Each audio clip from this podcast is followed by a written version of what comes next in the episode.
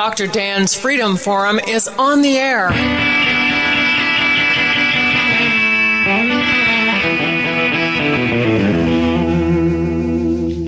Never send to know for whom the bell tolls. It tolls for thee. Dr. Dan's Freedom Forum is a call to arms for those American patriots who, in the tradition of our founding fathers, will stand up now to defend the Constitution and the liberties that it guarantees to each citizen, to each of us. That is our mission to explain in a clear and concise manner the direct effect of each issue on the individual, on you personally, not some anonymous being in a distant place, and to define in no uncertain terms the consequences of inaction. Let the battle begin. Welcome to Dr. Dan's Freedom Forum. This is Dr. Dan. Well, this program, listeners, is for you no matter who you voted for or what political party you belong to. Dr. Dan's Freedom Forum is not about politics, it's about principle. It's not about candidates, it's about conscience and the Constitution. Like the name implies, this is a program about freedom. Your freedom, where it comes from, what it means to you, and most importantly, how to hang on to it. You're listening to part two of two of Dr. Dan's Freedom Forum with very special guest Paul Valone. And so I called both of my senators directly. I got someone in the office. I talked to someone, and I made it clear, especially to uh, the Democrat who's up for reelection in 2014, that uh, I said to that staffer who answered the phone, I said, Do you want to have a job in 2014? I said, Because if you do, you better tell Senator Hagan that if she votes for any of these gun registrations, if she votes to change the filibuster rule, we are not going to, we are going to dog her every step of her trail, and we will make sure that she does not go back to Washington, D.C. I think a telephone call to a staffer in the office is a very powerful thing. And I hope people do that as well as writing letters. And you know, another thing, writing letters to the editor of your local paper, as many as you can, is a very important step we have to win over. I, you know, here I here in Western North Carolina, I mean, gun ownership is is just part of the norm. As a matter of fact, my county, Cherokee County, North Carolina, we have the highest per capita concealed carry permits in the state of North Carolina. So, really, I didn't know that. Absolutely, and and our two adjacent counties are number two and number three. So uh, we have gun ownership is very important here. And so it's not hard to convince our county commission, uh, who's definitely going to be passing a, uh, a, a resolution uh, pro Second Amendment here. Uh, it's not hard to convince. But if we we have to, so we don't have to convince our population, but the rest of the state in certain areas, in the large population areas, we have to be on the offensive to convince people there why, even if they don't like guns, even if they're afraid of guns, they're safer with one than without. Mm-hmm. Um, getting back to your point on Kay Hagan, it's interesting because you're right. She's up for a tough fight in 2014. So right now she's doing her best to disguise her stance on gun issues. Kay Hagan in the state senate had only a 62% pro-gun voting record. That's an our zero to four star candidate evaluation system. That gets her one star. She had an abysmal record with gun votes. Now she's trying to make herself out as a Second Amendment supporter. When when constituents write her, she tells about her support of the Second Amendment and her hunting tradition in her family. Well, in that case, why did she vote against gun owners? Six, you know, uh, most of you know, 38% of the time when she was in the state senate. What's more, if you read between the lines in one of her in some of her letters that she's sending constituents, um, she's saying she will make sure that their Second Amendment rights are not quote unnecessarily infringed upon. Now, I don't know about you, sir, but I don't recall seeing the words unnecessarily in the Second Amendment. I believe that just says shall not be infringed, right? Absolutely. And I, I, when, as a matter of fact, when I spoke to her staffer, I said, I need you to tell uh, Senator Hagan that as far as we are concerned out here in Western North Carolina, there is no unnecessary part in the Second Amendment. The, whole thing is necessary, and it means something to us. You know, when you look at the state of North Carolina on a county by county basis, the entire state is red, except for a few counties in the Research Triangle, in the area of Charlotte, around Winston-Salem, and the city of Asheville. The rest of the state is a red state.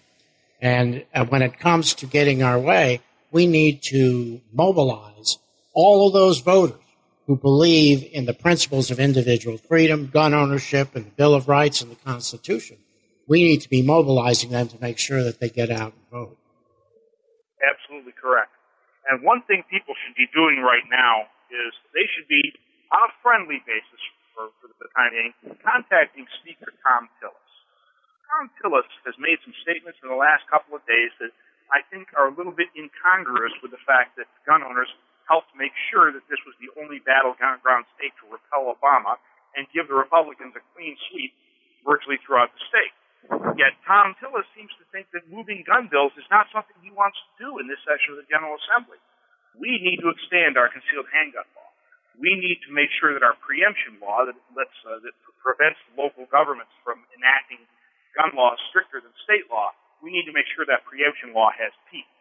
So we have we want to expand concealed carry into restaurants, assemblies of people for which admission is charged, educational properties, uh, and allow employee, employees who uh, are, you know, go to work to keep guns in locked compartments within, within the within, within their motor vehicle, so they don't have to be defenseless all day long simply because they happen to be passing through their workplace. You know, that's really an important point, and I noticed GRNC, and I, I'm going to, I'm again, I'm going to pat you on the back because GRNC was was a crucial part of getting the Castle Doctrine passed in this state. And also, I thank you for getting reciprocity with what is it, 43 out of the, out of the 50 states. With our, uh, at this point, I'm not sure, but it's a lot. Yeah, yes, it's probably something on that order. Uh, four, I think it, last I saw was 43 out of the 50 states, not 57 states, but 50 states. Uh, uh, that to me was a very big thing because you know we live. I live out here in a tri-state area. I mean, we have Georgia, North Carolina, and Tennessee all coming together out here by Cherokee County. And, uh, you know, it's very easy to cross a state line here, just going from one place to the other. Well, having reciprocity is a very, very important thing. Uh, and GRNC was instrumental in, in getting that passed. And I know that you want, and, and I certainly want restaurant carry passed. I think that's extremely important. And I think that there is no question that being able to carry a concealed weapon is your protection. I mean, how can you even imagine uh, not being able to do that. You know, you wrote an, ar- an article I, that I've been looking at here. It's called Gun Free and Defenseless. And that is about uh, college campuses where, um, you know, if you're, you're not allowed to carry, how easy is it for a criminal to come onto a college campus to know for sure that there'll be no opposition in any way to anything they do on a college campus? Because there are no well, guns one of the interesting things exactly right. One of the interesting things we see is if you look at the uh, the rate of victimization, you know, the number of people that are killed or wounded in in school killings over the years. Um, the first significant one, I believe, was 1966 uh, in Texas, and the rate of of killings and woundings in schools up to 1996 was about 4.3 victims per year. After 1996, it increased by fivefold to 22, almost 23 victims per year killed in school massacres and, and school shootings and school killings in general. Now, the question is, what changed in 1996? The passage of the federal Gun-Free School Zones Act. The Gun-Free School Zones Act had actually been enacted earlier without much fanfare in 1989, I believe it was but was struck down by the Supreme Court as unconstitutional in U.S. versus Lopez. So, with great fanfare in 1996, Congress tweaked the language supposedly to make it constitutional. I still have my doubts, and then repassed it once again, and so such that uh, for most people, it bans firearms within a thousand feet of a school. Surprise! The school killings began in earnest. Why? Because violent sociopaths, know that these, in these places they can kill with impunity because the victims will not be armed. We have to take a quick commercial break right here on Dr. Dan's Freedom Forum. Don't go anywhere. We've got more after this.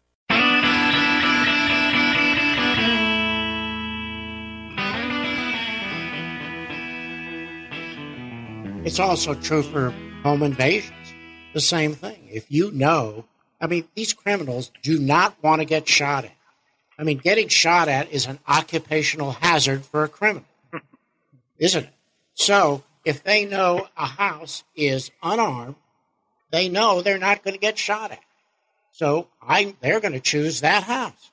And so that's why uh, this this business in New York, where, where that the newspaper advertised where the guns were in, in the, those counties up in, in the areas just north of New York City. You know, uh, basically they're saying, you know, these people have guns, so don't go there. You want an easy time of it, go to the houses that are unarmed. You know, I've some of my favorite uh, signs have sprung up in the last few weeks, and one of them is a sign uh, in front of uh, a home that said, "My home is we are we are armed, uh, and we will protect our home." My neighbor uh, does not believe in guns; he does not have any guns, and so I promise I will not use my gun to protect him if you decide to rob him. You know, and there's a there was a sign in Virginia. It says you're now entering the Commonwealth of, of Virginia. There are over 200,000 uh, uh, patriots here with concealed with concealed carry permits who own guns and are willing to defend their homes and their lives. Uh, the states of uh, the state of Maryland and the District of Columbia have been disarmed for your convenience. but that really goes right to it. I mean, you know, like I said, I mean, criminals don't want to get shot at. That's a risk. That's risk of the trade, and they want to reduce their risk. But that's what you wrote about in this in this gun free and defenseless. Yes, and uh, what's more, we should note that that doesn't just apply to criminals who tend to be rationally motivated, but of course the media would have you believe that uh, that this won't deter you know these sociopaths because they're they're suicidal anyway. They're they're not responding to rational incentives. Well, yes, they are responding to rational incentives. They know that they want to be famous. They want their, their, their face on the front of Newsweek. They want to be infamous forever by having killed X number of people. Well, guess what?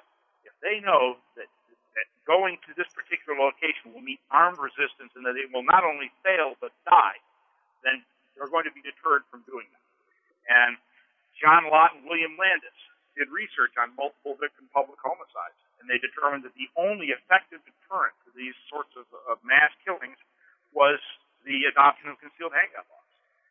More recently, John Lott, I think it was in National Review Online, pointed out that of the mass killings four or more victims since, I believe, 1950 in the United States, all but one occurred in areas where guns were prohibited. The one exception was uh, Gabrielle Giffords in Arizona. Beyond that, all of these other mass shootings and mass killings have taken place uh, in places where guns are prohibited. Let me ask you a, a question. For instance, you're familiar with the theater shooting, the Batman theater shooting in Aurora, Colorado. What do you think would have happened is when if when he came in the back door and raised his his gun up, what do you think would have happened if one armed person had stood up and taken a shot at him? What do you think would have happened? even if the uh, even if he wasn't uh, shot, frankly, he would have desisted. He probably would have left the theater, or he might have, uh, in many cases, as soon as these people meet armed resistance, as I believe occurred, and I'm forgetting what it Oregon recently, where uh, they encountered an armed uh, you know citizen and just killed themselves right then and there. Okay, well that saves a lot of trouble. Yeah, and I, and I agree with you, and I think people who people say the, the, the, the gun grabbers will say that if there had been someone armed, that there had been more carnage. I disagree vehemently. People who come in like that to a gun free zone expect no resistance whatsoever. Someone stands up and takes one shot at them, and their entire plan disintegrates on the spot. And they don't have any option to keep on shooting because most of them don't, they don't intend to yes, die. I completely agree. Well, and That's so right. one other thing, just uh, about uh, one of the one of the objections uh, that the gun grabbers say is that when the Second Amendment was written, that uh, the, weapon of choice was the musket, uh, and that therefore the AR-15 doesn't count because the the uh, framers of the Constitution could not have envisioned uh, an AR-15. What do you say to people like that? Oh, that's just wrong at so many levels. Uh, right, right from the fact that the framers were talking about militia type weapons that were in use at the time. Okay, and by the way, in uh, U.S. versus Miller, in 1939, that is exactly how they defined militia type weapons. No, it doesn't mean a nuclear weapon. And those that try and torture the argument, well, why can't I have a nuclear weapon? No, it means of a, uh, arms of a kind, a use in, a kind in common use at the time. But even beyond that, the fact is the AR-15 is not especially lethal firearm. You know, these so-called assault weapons, and then by the way, the name assault weapon was created by the gun control movement in order to confuse the public between semi-automatic and fully automatic firearms. Uh, I'm sure your audience is probably more aware of this than some, but semi-automatic firearms deliver one shot per depression of the trigger, just like a revolver, just like any hunting shotgun, just like a bolt-action rifle, just like any other gun. They are not machine guns that will continue to fire when the, as long as the trigger is pressed. So they've tried to confuse the public between these, uh, these semi-automatic and fully automatic firearms and instead they're going after simply banning features. Now, Dianne Feinstein's uh, bill is particularly insidious because it would ban, not only does it ban guns by name, but it bans gun by, guns by one feature type. Uh, you know, the features would include things like pistol grips or uh, adjustable stocks, barrel shrouds, uh, foregrips, uh, and that sort of thing. And if you look at the feature test in many cases. It also, for, for example, most people don't realize, and I have gotten, believe it or not, irate emails from gun owners, probably concealed handgun permit holders, who think their their gun is just fine, but you know, they, why should we have these nasty old assault weapons? Well, I got news for them. They want to defend themselves with a Glock or a Beretta or any number of other semi-automatic pistols. Those guns will be banned under this bill. Why? Because there are fully automatic versions of those firearms. And that and the single feature test under uh, under Dianne Feinstein's bill includes any handgun that has a fully automatic correlate. It would be banned. So Glock makes the Glock 18. That's fully automatic. So the Glock 17, 19, and variants would be banned. Beretta makes a 93R, which is a fully automatic weapon. Therefore, the Beretta 93 and its variants would be banned. Um, people don't realize that you know I have a uh, a Ruger uh, 1022 rifle, a little 22 plinking rifle, um, done with a nice free-floated barrel. It's a very accurate gun. It would be banned as, as an assault weapon under Dianne Feinstein's bill because it's got a detachable magazine and a thumb hole stock. That's how insidious this legislation is.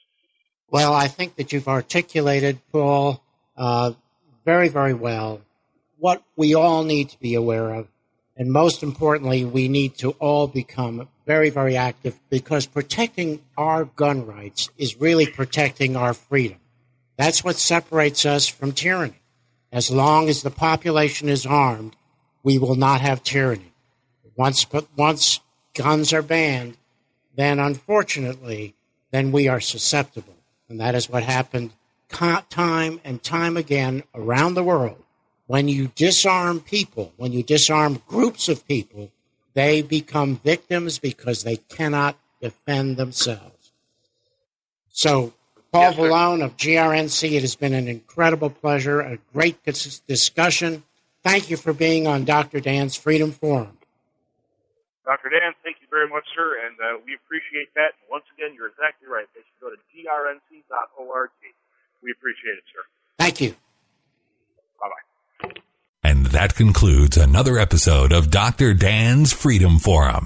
Join the battle on our website, www.drdansfreedomforum.com.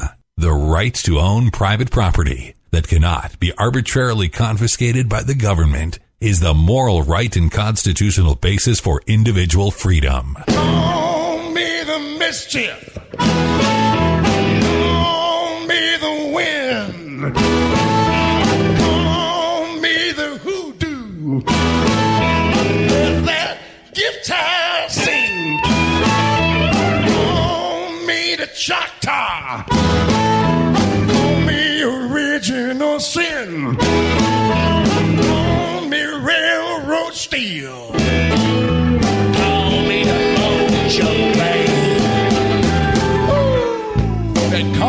Muddy waters.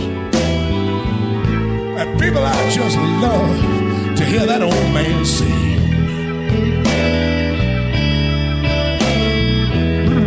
Wait. Yeah, when I play the hoochie coochie man, I get joy in everything. Everything, everything, everything gonna be all right this morning.